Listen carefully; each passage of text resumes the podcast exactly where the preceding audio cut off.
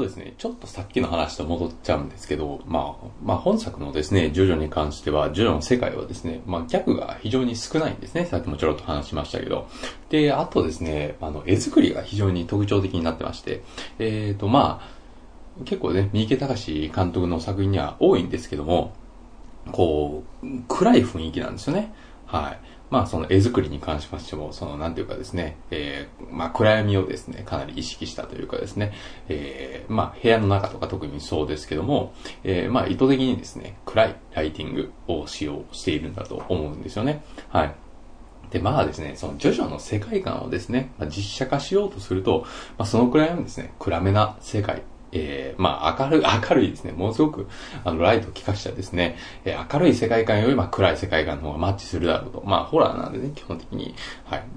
と思うんですけども、まあそうなるとやっぱりね、ギャグとかも入れにくかったのかなと思いますね。その、えー、暗いですね、雰囲気に合わせるためにはですね。はい。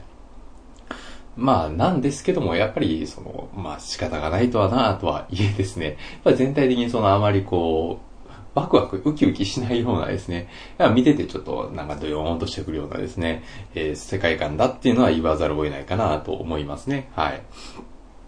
で、あとですね、今回ね、あの、長太郎に関してですね、えっ、ー、と、確かですけど、その、あの、ジョセフとですね、あジョセフと思われる人物と、その、えー、電話でですね、英語で喋るシーンがあるんですよね、伊勢谷友介さんがね。はい。その中に字幕が出るんですけど、そこが確かですね、なんかあの、ジョセフの呼び方が、えー、まあ、グランパって言ってるんですけど、えー、これが確かね、あの、じい、おじいさんかなんかっていう役になってたと思うんですけど、まあ、これちょっとやっぱりね、あの、原作ファンとしては、まあ、ジョータロが、ジョセフを呼ぶときはもうじじいだろうというを、ちょっと思わざるを得ないんですけど、なんかちょっと役は違うかなって感じはありましたね。はい。まああの、ジョータロもね、あの、初期の初期はおじいちゃんって言ってたんですけど、まあだんだんね、あの、じいさんになって最終的にもう、あの、すぐにじじいに変わってね、それからずっとあの、ジョータロのジョセフの言い方、じじい一択なんで、まあちょっとこれはね、なんとかしてほしかったかなと思いますね。細かいですけど。はい。で、あとですね、その、アンジェロが、アンジェロの話がまあ続きますけども、そのアンジェロが、えー、アクアネックレスを、スタンドを使ってですね、えー、まあ、ジョースケの家を攻撃してくるわけなんですけど、まあ、あの、原作ファンがしたその展開はもちろんわかるわけですよね。えー、まあ、アンジェロがどうやってですね、まあ、ジョセフ、あジョースケのですね、家に忍び込んでくるかっていうのはですね、あ、いつ来るんだろうなと思ってたんですけど、あの、食事風景がまず出てくるんですよね。はい。あの、最近この街で殺人が増えとるみたいなことをですね、えー、国村淳演じるですね、あの、じいさんが話しててですね。まあ、それに対してその家族3人でですね、えー、まあ、食事をしていると、えー、晩ご飯食べてるっていうシーンでですね、え、結構これ長いワンショットで撮ってるんですけど、あの、意図的やと思うんですけど、東方智子ですね、えーと、ジョのお母さん、えー、の顔が全然映らないんですよ、なぜか。でですね、その映らないままですね、カメラがずっとですね、あの、パンフォーカス、パンパンしていってですね、えー、まあ、その3人を回り込んでいくんやけど、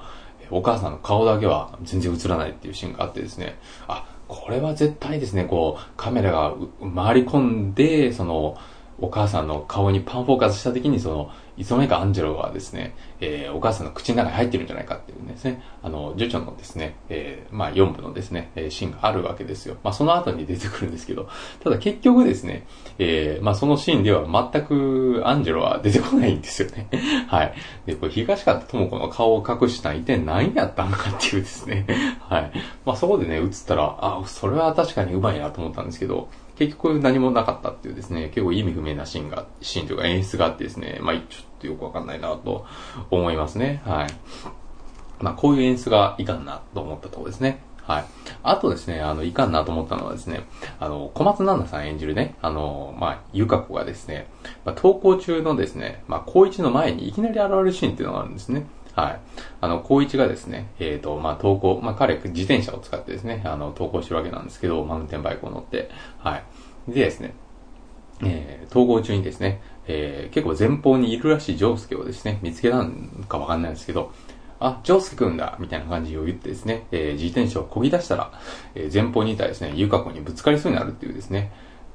びっくりしてですね、わーとか言うんですけど、これおかしいですよね、明らかにね。あの、まあ前方にいるそのジョースケを見つけて、えー、自転車を漕ぎ出したら、前方にいたや、ゆか子にぶつかりそうになるっていうんですいきなりゆか子が立ってるっていうシーンなんですけど、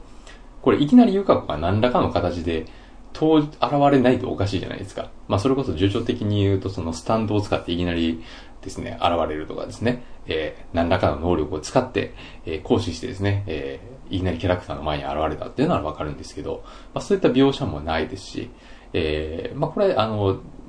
配置的におかしなことになってると思うんですよね。はい。ですから、こういうところはね、いちいち気になっちゃうんですよね。はい。で、あと、いかんなと思う演出とすれば、あと、まあこれもその後に出てくるんですけど、その、まあ、アンジェロに関してですね、ジョータロウが、アンジェロがこういう男だっていうことをですね、話すシーンがあるんですよね。はい。あの、ホテルで、ホテルと思うんですけど、そこでですね、まあアンジェロが最初に殺した相手は父親だったみたいなね、えー、父親との因縁を説明する場面があるんですけど、これですね、ジョータロウが誰に喋ってるか謎なんですよね。えー、なんか完全に独り言っぽいんですけど、まあ最初はなんか電話してるんかなと思ったんですよね。まあその後ですね、その、ジョースケのですね、家に、えー、まあ、アンジェロが忍び込むことになるんで、その警告をですね、えー、ジョ、まあ、ジョースケにですね、促してるのかなと。えー、けど、この映画ではですね、まあ、明らかにジョータロは独り言でですね、アンジェロはこういう男だったみたいなことを喋ってるんですよ。まあ、完全にどうかしてる男っていうことですね。まあ、ここら辺ちょっと、だからこ、いちいちこういうところはですね、まあ、なんか変な感じ、違和感の塊になってるんですよね。はい。で、あとですね、まあ、スタンド表現。スタンド表現ですね。まあ、これはですね、まあ、ハリウッド並みとか言ったらさすがにちょっと私的には踏みすぎかなと思うんですけど、まあ、十分に出来は良かったんじゃないのかなと思いますね。こう、えー、あんまり安っぽさがないというかですね。はい。まあ、ですけどね、あの、非常に気になったのが、あの、クレイジーダイヤモンドですね。まあ、ジョースケのスタンド、物を直す能力があるっていうスタンドなんですけど、はい。で、このスタンドのですね、まあ、あの、能力を行使するシーンがいくつもあるんですけども、まあ、例えばですけどですね、えー、最初に、一番最初ですね、その、えー、ジョースケが不良に絡まれて、で、不良のですね、えー、顔をパンチしたら、えー、まあその血だらけの顔がいつまにか治ってるっていう、原作ではその顔がですね、どんどん変形していくんですけど、まあジョースケの能力はですね、その、えー、まあ攻撃してですね、まあそれをそのまま直すこともできるんですけども、あの、形を変形させることもできるんですよね。はい。えー、というのでですね、まあそういった、あの、不良の顔がぐーんって歪んだりするとかですね、あと、まあ、ジョータロウのですね、えー、帽子を、えー、まあ、てか、ジョータロウに殴りかかったら、えー、まあ、ジョータロはですね、スタープラチナを使って、えー、まあ、時を止めることができるんですね、えー、ギリギリでジョース、ジョースケのですね、パンチを、まあ、避けたんですけど、あの帽子にかぶしてたかなんかで、帽子がぐにゃぐにゃに変形しているというシーンとかですね。あと、まあ、そのおじいさんのですね、えー、まあ、あの、まあ、おじいさんが死んでしまった時にその傷を治したりとか、まあ、そういったいろんなシーンでクレイジーダイヤモンドの能力が使われるんですけど、まあ、そのシーンのですね、ほぼ全てがですね、えー、まあ、カットが切り替わったら治ってるみたいなね、えー、感じの演出がされてるんですよね。はい。これですね、あの、せっかくですね、実写で、しかも映画なんですから、まあ、顔とかね、まあ、いろんなとこ直す瞬間っていうのは、こう、例えばですけど、あの、なんていうかね、ぐちゃぐちゃになった顔がこう、ね、あの、どんどんどんどんですね、え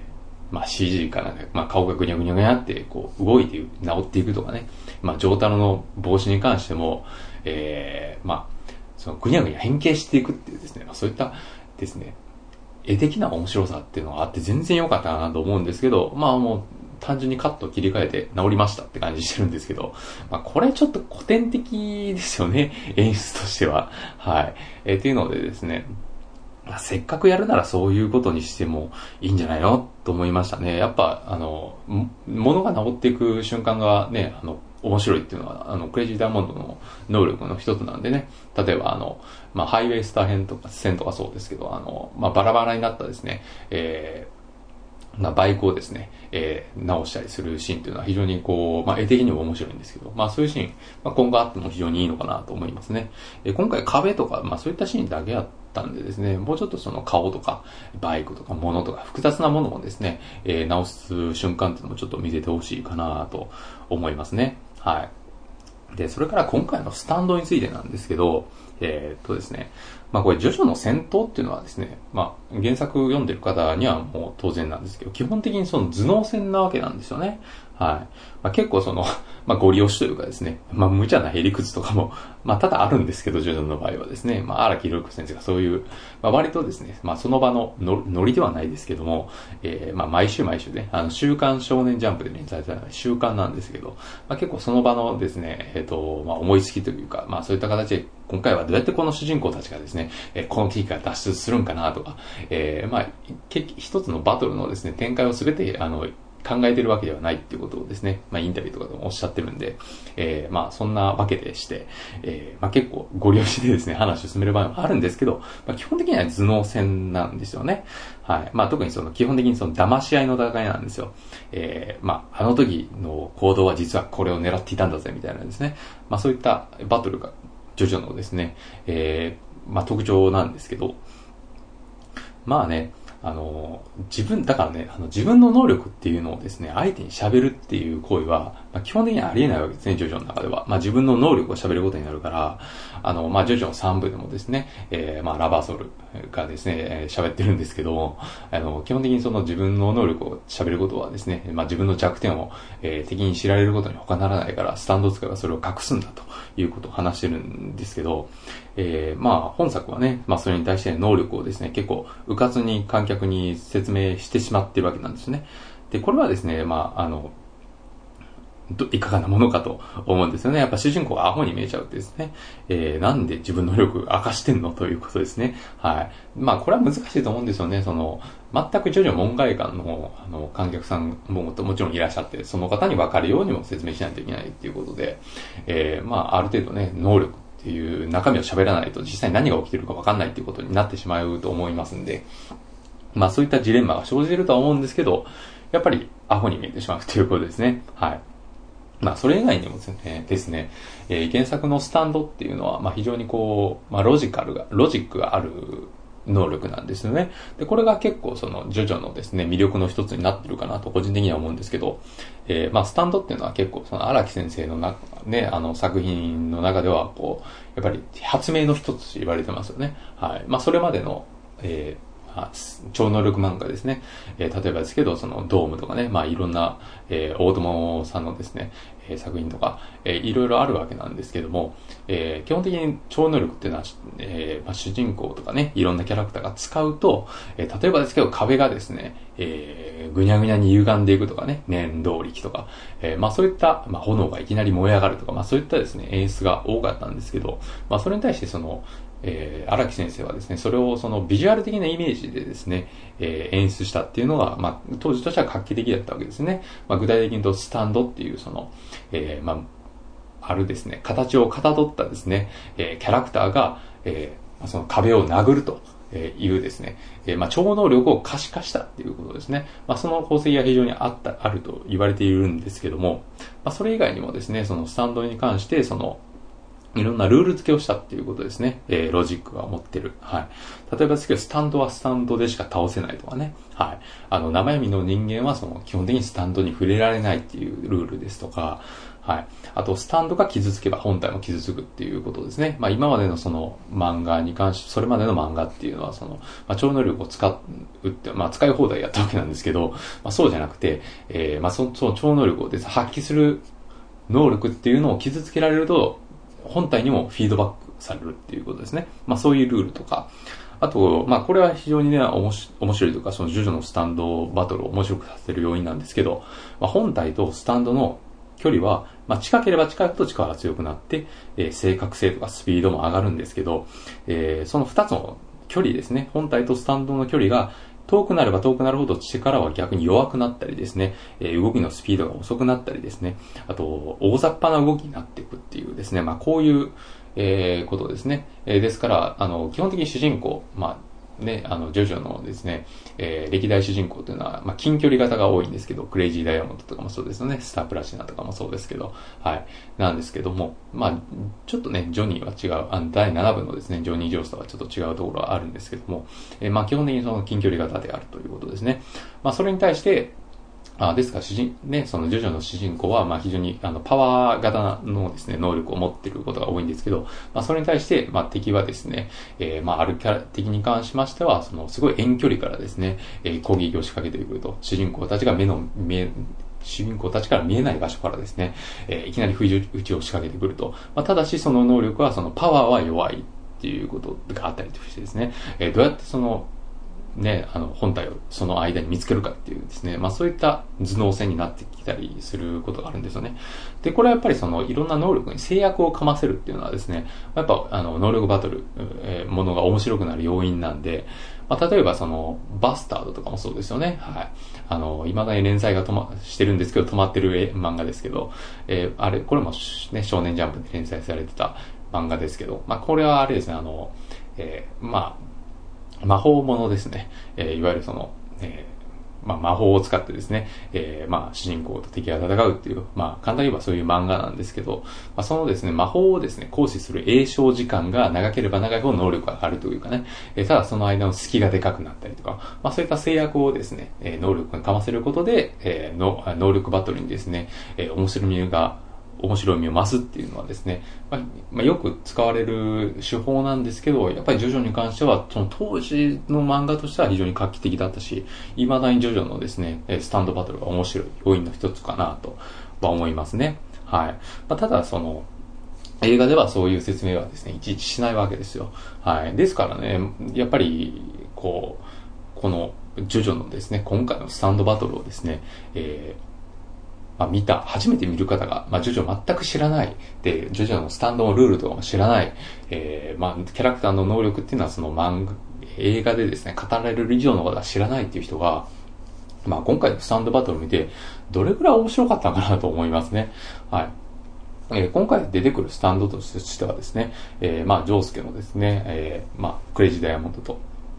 あと、片桐安十郎の、えー、アクアネックレスですね。はい。水のスタンド。はい。で、それから、あの、け、あの、虹村兄弟ですね。虹村億泰の、えー、ザ・ハンドとですね、えー、虹村形兆のバッドカンパニー。まあ、大体その4つなんですけども、まあ、あと、ジョータロのスターパーチャーとか出てきますけども、ほとんど出番ないですし、まあ、あの、康一くんのね、あの、エコーズも、まあ、あの、アクト1でですね、しかも全く能力は使われないんで、まあ、今後のお楽しみっていうことになってるんで、えー、まあ、その、大体4つなわけですよ、スタンド出てくるのはですね。で、基本的にその、えー、そうですね、まあ、ジョースケのですね、クレイジーダイヤモンドと、えー、奥安のですね、ザ・ハンドが近距離型で、で、アクアネックレスが遠距離型ですね。遠距離操作型でですね。えっと、バッドカンパニーもまあ遠距離操作型に入るんですけども、まあ、その能力の違いですよね。えー、アクアネックレスはですから力が弱いもんですから、あの、相手をですね、肉体から肉体に入ってそれを内臓を食い破るっていうですね、まあ、えぐいですね、相手の殺し方をするのが基本なんですけど、まあ、だからね、そのアクアネックレスはそのまま直接相手を殴っていくんじゃなくてっていうですね、まあそういった面白さですね。えー相手の体内に忍び込んだらアクアネックスが勝ちなんだっていうですね、まあ、そういった面白さっていうのが、はっきり言って伝わってたのかなと、初見の方にっていうのはありますね。楽しい方、方いるんですかね、スタンドバトルが。ちょっと私はわかんないんですけど、やっぱそういうルール設定っていうのは、やっぱ伝える必要が何らかの形であったんじゃないのかなと、私は思いますね。で、それからですね、あの、バッドカンパニーですね、えー、虹村慶長のですね、えー、バッドカンパニー、えー、をですね、まあ、クレッチダイヤモンド、まあ、ジョースケがですね、どうやって倒すかっていうところなんですけど、これですね、バッドカンパニーのあの、発射するミサイルですね。で、それを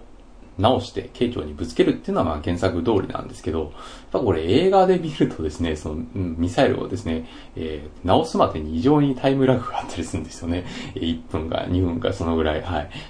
でですね、クレジダイモンドをですね、えっ、ー、と、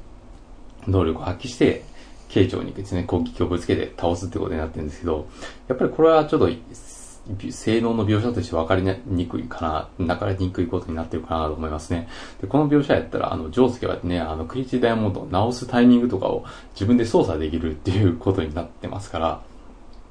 まあ、それはどうなのかなと思いますね。あの、俺のね、あの、作戦はもう完了してるんですよっていうところは確かにかっこいいんですけどね。えー、まあ、ここはやっぱりな、ね、ジョジョのそのスタンドバトルっていうのを実写で見せる場合の弊害の一つやなと思いますね。はい。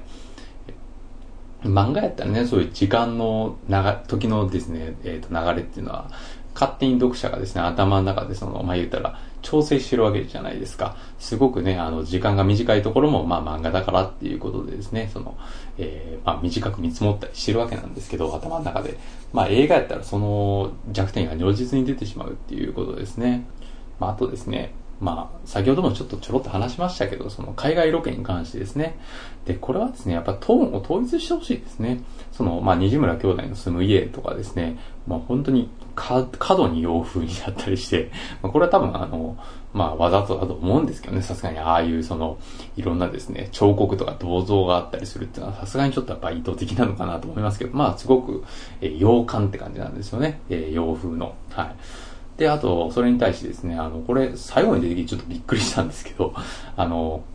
一番最後ね、そのエントロールが始まって、えー、ジョジョの奇妙な冒険ってタイトルが出てですかね。で、その後にですね、山崎賢人さんの名前が流れた瞬間にですね、えー、いきなりカットインするんですよね。おまけ映像みたいなのが。で、これはあの、その後のですね、えー、まあ、おそらくですね、第2章のですね、布石としての映像になってるんですけど、何かっていうと、その、キラヨシカゲっていうですね、まあ、この後に出てくる殺人鬼ですね、えー、連続殺人鬼がいるんですけど、アンジェルとは別の。はい。で、そのキラヨシカゲの、おそらくですけど、まあ、家ですね。はい。の映像が出てくるんですよ。で、これは完全に和風建築なんですよね。で、それまでですね、その、ジョースケの家に関しても、そのいろんな街並みに関しても、で、ですね、高校の見た目に関しても、で、一番はその、虹色の兄弟のですね、えー、まあ、隠れ住んでる家に関しても、まあ、完全に洋風な世界観やったのに、いきなりここ完全に和風なんですよね。だから一体どういう世界なのこれはって感じなんですよね。で、ここはやっぱトーンをね、統一してほしいですね、本当に。はい。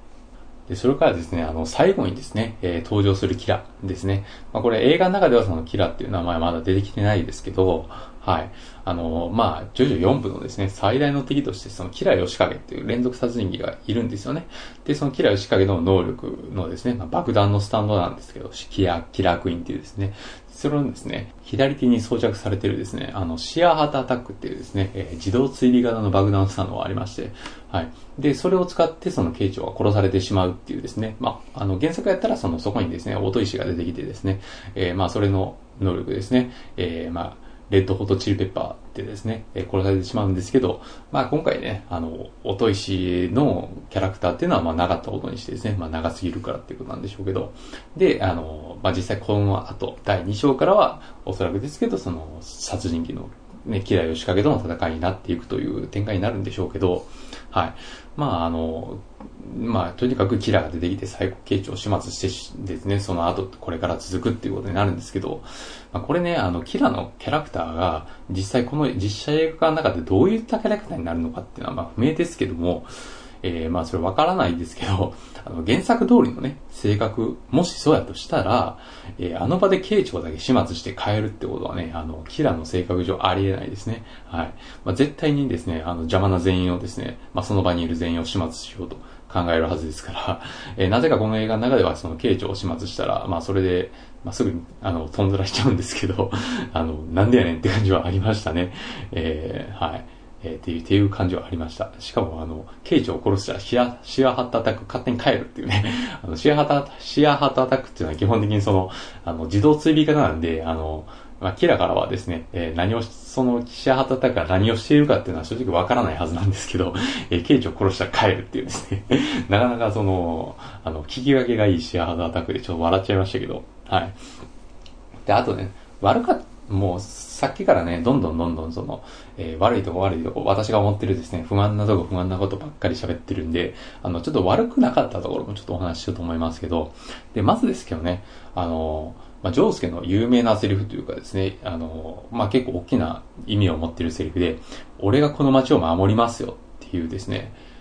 セリフがあるんですよね。で、これは結構それまでのジョジョのスタイルとはかなり違うところで、まあ、これまではですね、ジョジョの奇妙な暴言っていうですね、冒険っていうアドベンチャーっていう通りですね、えとにかくそのジョジョがですね、世界中を飛び回って、ある敵を倒しにですね、え向かうっていう、まあそういった物語だったわけですよね。え第1部やったらですね、ジョン・サン・ジョースターがその宿敵のディオですね、えー、もを倒すためにですね、えー、まあ旅をするという、まあ修行をしてですね、えーまあ、旅をするっていうことがあったりとかですね。あと、2部やったら、その柱の男をですね、倒すために、そのジョセフ・ジョースターが自分の身を戦いの中に投じていくっていうですね、ストーリー。で、第3部に関しましては、その、空中翔太郎がですね、えー、まあ、蘇った100年後にですね、蘇った、えー、まあ、ジョースター家のですね、因縁の相手である、まあ、ディオですね、をですね、倒すために、えー、まあ、え、日本からですね、え、エジプトまでですね、旅をしていくっていう、まあそういった敵を倒すために、その敵の場所に向かっていくと。で、その道中で、あの、いろんな敵と戦っていくっていうのが一つ、え、あの、大きなフォーマットの一つだったんですけど、これが4部になると変わるんですよね。えー、4部はそのある街を舞台に、え、まあそのあるですね、殺人が繰り返されている殺人鬼だったり、え、まあその殺人鬼を倒すっていうですね、これあくまでだから殺人鬼がその街の中に入ってくると。で、それを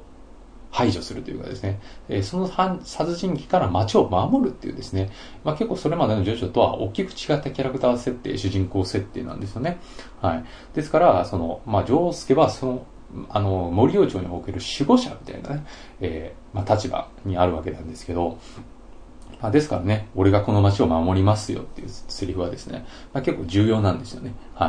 い。で、これね、どこで言うんかなと思ったんでしょうね。はい。最初はですね、そのおじいちゃんが死んでしまったところですね。まあ、まあ、の、原作ではそこで言うんですよね。はい。なんですけども、これ、あの、映画ではですね、そのラストで、その、街を守る決意をするんですよね。で、これはその一本の映画としてですね、まあ、スッキリしていたんじゃないのかなと思いますね。すべてその、まあ、第一部の話が、第一章のですね、えー、事件が終わった、終わってからですね、あの、アンジェロの話と、その、虹村兄弟の話が終わって、最後にその海岸でですね、えー、まあ、長太郎な、と喋ってる時に、そうね、あの、宣言をするんですけど、まあ、これはやっぱ一本の映画としてまとまりが良かったかなと思いますね。はい。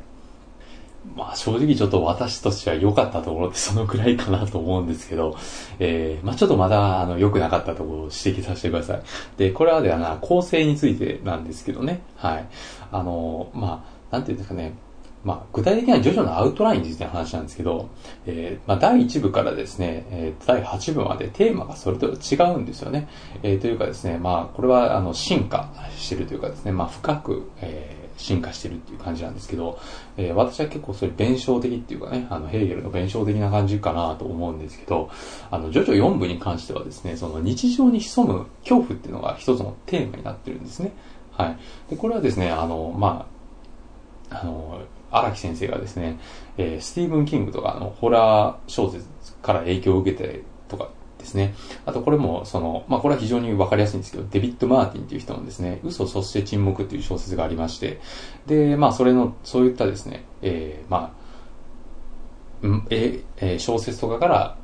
アイディアをパクまあ悪い形はパクってるんですね、荒木先生っていうのは。はい。で、このデビッド・マーティンに関しても、スティーブン・キングに関しても、やっぱりその日常に潜む恐ろしさっていうのを描いてる小説家なんですよね。はい。で、デビッド・マーティンでは非常にわかりやすくてですね、えー、嘘と、そして沈黙っていうのは、まあ明らかにこれはあれ、吉良吉影のモデルになってますね、殺人鬼としての。はい。えー、になってますし、はい。で、それからですね、でまあ、スティーブン・キングに関してはそうですよね、えー、第4部に関しましては、えー、山岸由香子のですね、キャラクター性ですね、えー、これは完全にあの、スティーブン・キングの小説のミザリーから来てますね。はい。あの、これ映画にもなってます。ホラー映画にもなってますけど、あの、一人のミザリーという女性がですね、えー、まあ、自分の好きな小説を書いた小説家をですね、偶然、まあ、その小説家が事故ったところで彼を拾いまして、えー、で、彼を看病するんですけど、まあ、どんどんどんどんそこは恐ろしいことになっていくっていう話なんですよね。えー、自分のですね、えー、まあ、ビザリーっていうですね、えー、まあ、自分が好きなですね、えっ、ー、と、まあ、少女のヒロインが出てくる小説があるんですけど、まあ、そのミザリーを死ぬですね、えー、展開を、あの、小説家にですね、書き換えさせるために拷問したりするっていうですね、えー、恐ろしい、まあ、まあ、小説家は足怪我してるもんですから、そこは逃げられないっていうことですね。えー、まあ、困ってしまうという小説なんですけど、まあ、これは、あの、山岸由香子のエピソードを、は、それを引用してるわけですね。あの、光一君を監禁して、えー、自分好みの男にするためにですね、えー、まあ、拷問するっていうですね、まあ、そういった演出とかですね、まあ、あるんですけど、ですから、まあ、数々のホラー映画とかですね、映画とかの引用が結構あるんですよ。で、これに関してはですね、えっ、ー、と、まあ、ジョジョのですね、えっ、と、まあ、リミックス版がですね、えー、まあ、よくその、コンビニとかで売られてるやつですけど、まあ、それのですね、ジョジョの奇妙な冒険の大パート4ですね、ダイヤモンドは砕けないの、えボリューム27のですね、キラヨシカゲの新しい事情編っていうのがありまして、で、これですね、まあ、ジャンプ、えー、リミックスとしてですね、えー、売られてたわけなんですけど、えー、まあちょっともう売られてないと思いますけどね、もしかしたら古本屋とかにああるかもしれないんですけど、まあ、それのですね、えー、最後、えー、端末にですね、まあ、キラヨシカゲをですね、荒木先生がですね、え、語ってるインタビューがあるんですけど、まあ、その中でですね、まあ、いろんなこういった小説とかに影響を受けたんだよね、みたいなことを喋ってるところがありますので、まあそれをですね、ご参考になっていただいてもいいのかなと思いますね。まあ、ちなみにこのリミックス版ね、あの、表紙がものすごくかっこいいんで、私超お気に入りなんですけども、まあどうでもいい話ですけどね。はい。まあこの中で結構いろんな小説に影響を受けて、こういった小説が実際その徐々に影響を与えたんだよ、みたいなことを荒木先生が話してるんで、えー、ファンの方はね、ぜひ必読って感じではあるんですけども、はい。まあ、例えばね、あの、まあ、これ私、昔からね、こういった映画とか、まあ、小説とかに荒木先生影響を受けてるなっていうのをですね、えー、ちょっと調べてみたんでですね、まあちょっとその話みたいと思うんですけど、ま、だからね、その映画好きとかね、結構ね、徐々ハマりやすいと思いますよ。いろんな映画からの引用があるんで結構面白いんですよね。はい。まあ、例えばですけど、第1部ですね、えー、まあ、ジョナサン・ジョースターのですね、ソン・青春っていうか、まあ、あの、副題ファントム・ブラッドですね。まあ、これに出てくるですね、作品、え、引用された作品で、まず一番はレ・ミゼラブルですね。はい。え、レ・ミゼラブルでですね、え、は、あの、まあ、ビクトル・ユーゴが書いた小説ですけども、で、このエピソードは結構徐々に影響を与えてるんですよね。え、どこかって言いますと、まず、ミリール司教がですね、ジャンバルジャンを助ける場面ですね。え、ジャンバルジャンはですね、その、自分を助けてくれたですね、ミリエル司教の恩をですね、あだで返すがかのごとくですね、悪人やった時なんでですね、えー、ミリエル司教が大切に持ってるその銀食器ですね、銀食器と食材っていうのをですね、えー、まあ夜のうちに盗んで逃げてしまうと。で、ただその道中でですね、またあの、まあ警官に見つかってしまってですね、えー、ミリエル司教に、えー、まあ警官がですね、えー、こんな盗人を見つけたんですけど、えー、その風景に見合わない綺麗なその銀食器とかを持っていたと。で、これをどこで手に入れたんだっていうと、この男はあなたが、えー、見れる司教あなたがね、くれたものだと言ったんだけど、そんなことはありえないですよね。あなたも、これはあなたのものですね。この盗人はあなたから盗んだんですね。っていうふうにですね、ミリュル司教に言ったら、えー、ミリュル司教は、いや違います。これは間違いなく彼にあげたものです。ほんまは盗まれたんですけど、彼にあげたものですって言うんですけど、まあこれはあれですね、あの、ディオの父親のダリオ・ブランドがですね、えー、あの、結婚指輪をですね、えー、まあ、あの、そのジョージ・ジョースターですね。ジョナサン・ジョースターの父親、ジョージ・ジョースターがですね、事故った時に、えー、その結婚指輪を抜き取った、えー、でですね、死に流したっていうですね、まあそういったエピソードがありまして、まあそれがわかるんですけども、ジョージ・ジョースターはですね、えー、ダリオ・ブランドに、あなたは善の人にならなくてはいけませんって言ってですね、え、この指輪は彼にあげたものなんですっていうですね、いうことを警官に喋るっていうシーン、そのまま使われてますね。はい。ね、あと、そうですね、それと関係するところですけど、事故現場でですね、そのダリオ・ブランドが、これ一部のオープニングですけど、えー、ジョージ・ジョースターがですね、ある道中でですね、その事故、あの、馬車の事故が起きまして、で、まあそこで、あの、ジョージ・ジョースターとジョナサン・ジョースター、あの、赤ん坊のジョナサン・ジョースターが死んでしまうんですよね。あの、まあジョナサンのお母さんと、あと、業者が死んでしまうんですけど、で、そこでジョージ・ジョースターは気絶してたんですけど、その間にですね、ダリオ・ブランド、悪人のですね、ダリオが、えー、まあそこのですね、金品を漁ると。で、ただそこでジョージ・ジョースターが目を覚ましまして、えー、君が解放してくれたのかみたいな形でですね、えー、まあ、ダリオを恩人と勘違いして、まあ、ダリオもこの男バカだなって感じでですね、えー、その口車に乗ってですね、えー、自分を恩人に見せかけるっていうですね、まあそういったエピソードがありますけど、まあこれはあれですね、あの、えー、レ・ミゼラブルのテテナルディエっていうですね、えー、まあ、レ・ミゼラブルで、まあ、一番の悪人ですね、えー、テナルディエが、その、えー、モン、ポンメルシーですね、えー、ポンメルシーの、あの、タイかな、えー、マリウスマリウスの父親ですね、えー、のその軍人をそのワーテルロの戦いでですね、えー、真相になっているところを、本来はその小僧としてですね、その、えー、まあ戦場でですね、死んだ人のですね、金目を、えー、金品をえー、奪ってた男っていうのがですね、テナルディエの正体なんですけど、まあ、それを隠してポンメルシに恩を着せてたっていうですね、エピソードと、まあ、そのままそれを使っているわけですね。はい。で、あとですね、あの、一部ではトビー・フーバーのですね、悪魔の生贄ですね。で、これはその、あ怪人ドゥービーっていうのが出てくるんですけど、で、そのドゥービーの見た目っていうのはね、あの、完全にそのレザーフェイスの、えー、雰囲気を持ってたりして、で、あとまあ一部は、あとゾンビものの影響が非常に多いですね。そのバタリアンとかね、あの、まあ、えー、悪魔の腹渡とか、まあそういった、えー、資料の腹渡かごめんなさい。えー、まあそういったゾンビものですね。まあそういった影響が非常にあるかなと思いますね。その、えー、壁からですね、ゾンビの手がブワーって出てくるし、ところとかね、完全に、あの、資料の餌食やったりしますし、はい。まあっていうところがありますね。はい。で、第2部ですけど、第2部はね、あの、ベンハーですね。なんと言っても。これはあの、ワムーとですね、のジョジョセフ・ジョースターが戦うシーンがですね、えー、まあ昔のですね、古式の、えー、戦い法に乗っ取ってですね、えー、戦車戦を行うんですけど、はい、二人でですね。で、これは完全にそのベンハーなんですよね。ベンハーもですね、えー、まあ一番の見どころはやっぱりその CG がない時代にですね、あれほど恐ろしいことをやったかっていうぐらいのですね、戦車戦があるんですけど、えー、馬に乗ってて、戦車に乗ったベンハーがですね、えっ、ー、と、まあ、宿敵のですね、メッサーラーとですね、まあ、戦うシーン、戦車の上で戦うシーンってあるんですけど、まあ、それはもう完全にその、まあ、この第2部でですね、えー、ジョセフとワムが戦うところでですね、えー、まあ、再現されてるわけですね。で、それから2部で非常にわかりやすいのは、あの、エイリアンですね。はい。で、エイリアン、えー、どこかって言いますとですね、えー、これはエイリアンの1でですね、というかまあ、最近のプロメテウスとかもそうでしたけど、えー、実際にですね、その、エイリアンの住んでるというかですね、エイリアンが生まれたところのですね、宇宙船に入るっていうシーンがありますよね。はい。で、そこでですね、あの、まあ、いわゆるギーガーのですね、特徴的なタッチで描かれるですね、まあ、あの、まあ、創造主がいるですね、えーまあ、部屋の中とかに入るシーンがあるんですけど、これはもう完全にジョジョの2部のですね、柱の男のですね、えー、まあ、部屋っていうのにですね、えー、まあ、スピードワゴンとですね、ストレートが入るシーン、そのまんま使われたりしてますね。美術的なところを完全にエイリアンが使ってるっていうところですね。で、3部はですね、スターダスト・クルセイダースに関してはもう映画からの引用めちゃくちゃありますね。はい。いくらね、どれぐらい荒木先生がその映画好きかっていうことなんですけど、荒木先生映画の本とか出してますからね。まあ当たり前とも言えるんですけど。で、まずはそのスピルバーグの激突ですね。えー、これはあの、フォイル・フォブ・フォーチュン戦でそのまま使われてますけど、演出とかも全くそのままでね。はい。で、あと、キューブリックのシャイニング。これもそのまま使われてますね。はい。あのー、まあ、アレッシー戦ですね。アレッシーがですね、その斧を使ってですね、えー、部屋をぶち破ってくる。ポルナレフを殺しにですね、部屋をぶち破ってくるっていうシーンはもう完全にシャイニングなんですよね。はい。で、あと、その、同じくキューブリックの時計仕掛けのオレンジですね。はい。で、これはあれですよね。もう、あの、別にその、題名をパクってるだけなんですけど、えー、時計に時計仕掛けの爆弾をですね、あの、オレンジに仕掛けて、えー、それでジョータロを殺しに来るですね、あの、オインゴボイング兄弟ですね。まあ、それのエピソードにパクってますね。はい。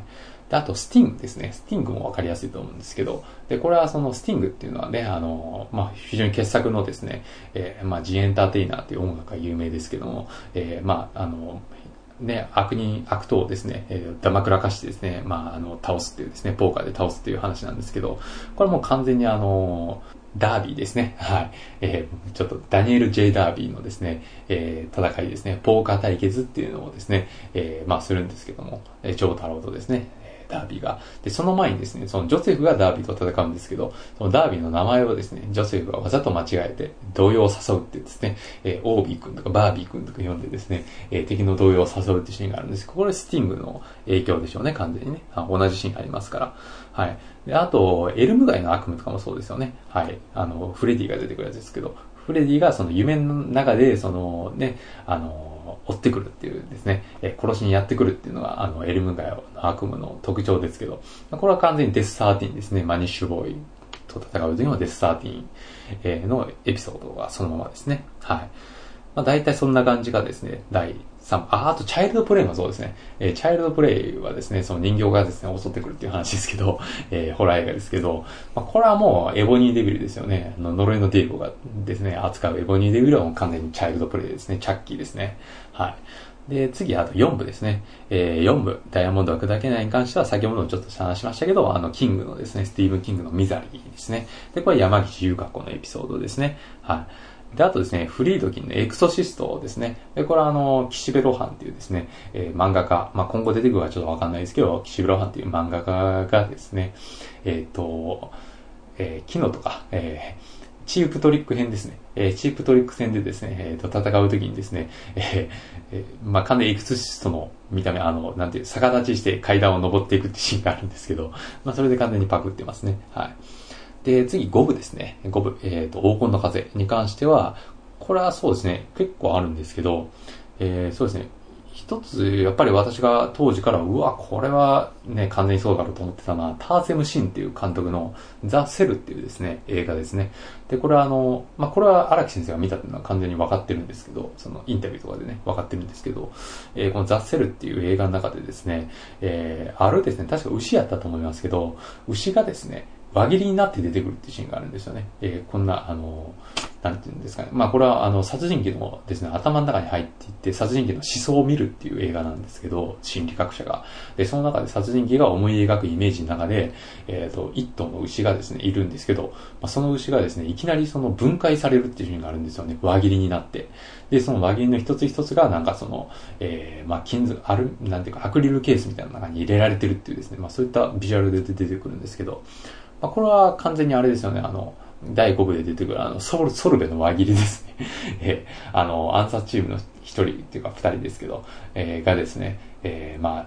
ボスに逆らったがためにですね、えー、そのボスへの粛清を受けるっていうところがあるんですけども、えー、まあそれでソロベの輪切りが出てくるんですこのイメージは完全にターセム新監督のザ・セルから撮ってますね。はい。であとは、あの、コッパラのゴッドファーザーですね、なんて言っても、その、第5部はギャングの話なんですけど、まあイメージとかも含めて、で、ギャングと、その、えー、まあイタリアの人たちとのですね、関係性とかも含めてですね、まあ、非常にそのイタリア系マフィアを、えー、描いたですね、ゴッドファーザーからの影響があるんだな、というところがありますね。はい。で、6部ですね。6部、ストーンシャンに関しましては、これ結構あるんですけど、えー、そうですね。面白いのは、あの、まあ、ホラー映画からの引用ですけど、ファイナルディスティネーションですね。これは B 級ホラー映画ですけど、まあ、いろんな偶然が偶然が重なってですね、えー、人を殺していくっていうですね、まあ、そういったホラー映画なんで、人が殺されていくっていうホラー映画なんですけど、そうですね。これはあれですね、あの、燃えよドラゴンズドリームですね。えー、まあ、あの、ドラゴンズドリームっていうですね、スタンドを使うですね、建造時事っていうのとですね、FF が戦うんですけど、フーファイターズが戦うんですけど、えー、その中でですね、えー、まあ、いろんなですね、あの、あ悪運ですね。いわゆるその、まあ、風水を使ってですね、建造時事は戦うんですけど、その悪いですね、方角、あ、な、あの、災いの方角にですね、えー、まあ、FF を誘導してですね、はい。で、いろんな、ですね、えっ、ー、と、今日ごとですね、えー、が、えっ、ー、と、まあ、重なってですね、電気椅子まで彼がですね、えー、まあ、彼って言うのが、彼女がって言っていいのかわかんないですけど、FF がですね、えー、運ばれていくっていうのは、もうこの描写は完全にそのファイナルディスネーションですね。ですから、荒木先生結構 B 級ホラーとかもちゃんと見てるんだなっていうのがわかるエピソードなんですけど、はい。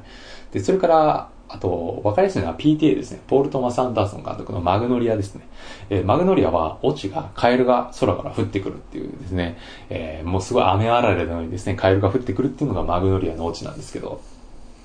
これはあれですよね。あの、ウェザーリポートがそのままそれで使ってますね。ウェザーリポート戦でですね。ヤドクガエルをですね、空から降らせてですね、えー、まあ、プッチ神父の足を、足止めをするっていうですね、サヴェジガーデンが来るまでにっていうですね、えーところがありますけど、それで完全に使ってますね。で、それから、あとは、あの、マックイーンですね。えー、マックイーンのですね、えー、ハイウェイトゥーヘル戦に関しましても、マックイーンの回想でですね、えー、マックイーンが、あの偶然ですね、銃をぶっ放したら、えー、屋上からですね、えー、自殺した人のですね、えー、の体に当たってですね、彼が殺したことになって彼は、えー、刑務所にいるっていう超不幸男なんですけど、まあそのエピソードも、そのマグノリアのオープニングですね、えー、から撮ってますね。はい。まあすごい偶然重なって殺人を犯してしまうっていうですね、とか、まあそういったところですね。はい。で、あと、ノーラン、クリストファー・ノーランのメメントとかもからも撮ってますね。で、これはあの、これは本当にそのままなんですけど、ミュウミュウ編ですね。えー、ミュウミュウ編でですね、えー、まあ、どうやってそのグリーンドルフィンストリート、ね、あの、刑務所から脱出するかっていうことでですね、えー、まあ、いろいろですね、えっ、ー、と、まあ、空女上輪はですね、考えるんですけど、そこで立ちはだかる最後の敵が、えー、ミュウミュウという女、女囚人なんですね。で、彼女はその、まあ、スタンドを使ってですね、えー、まあ、攻撃をしてくる、ジェールハウスロックっていうですね、能力を使って攻撃してくるんですけど、まあ、これがですね、ある数しかあの、ジョリンが物を覚えられなくなるっていうですね、えー、行使した相手が、確か7個かなんかやと思いますけど、えー、7個しかその、物を覚えられなくなる。7個覚えてしまったら次はどんどん上書きされて忘れていくっていうですね、えー、能力で、ジョリンはそれを忘れないために、その、いろんな体の至るところにですね、えー、文字を書いたりするんですけど、まあ、これはノーラン監督のメメントで、そのまま、ノーラン監督のメメントのエピソードっていうか、その、アイディアですね。アイデアをそのまま引用して、えー、能力に使ってるんですね。はい。で、あと次第7部ですね。えー、スティーブ・ボーランなんですけど、まあ、これはちょっとね、あの、あんまり知らない方いると思うんですけど、ウディ・アレンのマッチポイントっていうのがですね、えー、非常にこう、ビジュアルイメージを与えてますね。ウディ・アレンのマッチポイントの中でですね、あのテニスコートにですね、真ん中にネットがあるじゃないですか。で、そこのネットにですね、えー、まあ、ボールが当たって、真上にぶち上がってしまったですね、ボールは、そのですね、点数コートのどちら側に落ちるかはわからないんだっていうですね、えー、エピソードがですね、というか、イメージがですね、えー、ウディアレンのマッチポイントが出てくるんですけど、まあ、これは完全にあれですね、あの、グレゴリオ・ツェペリですね、えっ、ー、と、あの、ジャイロ・ツェペリの父親がですね、えー、語るですね、運命論みたいな話と、まあ、非常にこう、の、イメージをそのまま使ってたりするんですよね。はい。で、それからあと、バンテージポイントとかもそうですね。あの、バンテージポイントっていうのはですね、えー、まあ、これはスリラー映画なんですけども、サスペンス映画で、あの、あるですね、爆弾事件が起きまして、で、そのテロ、テロが起きましてですね、で、その爆破の、様子っていうのをですね、いろんな人間の視点からですね、えっと、同時並行して、同時並行された映像をですね、順に見せていってですね、えー、まあ、殺、どうやってそのテロが起きたか、犯人は誰かっていうのを見せていくっていうですね、話で、えー、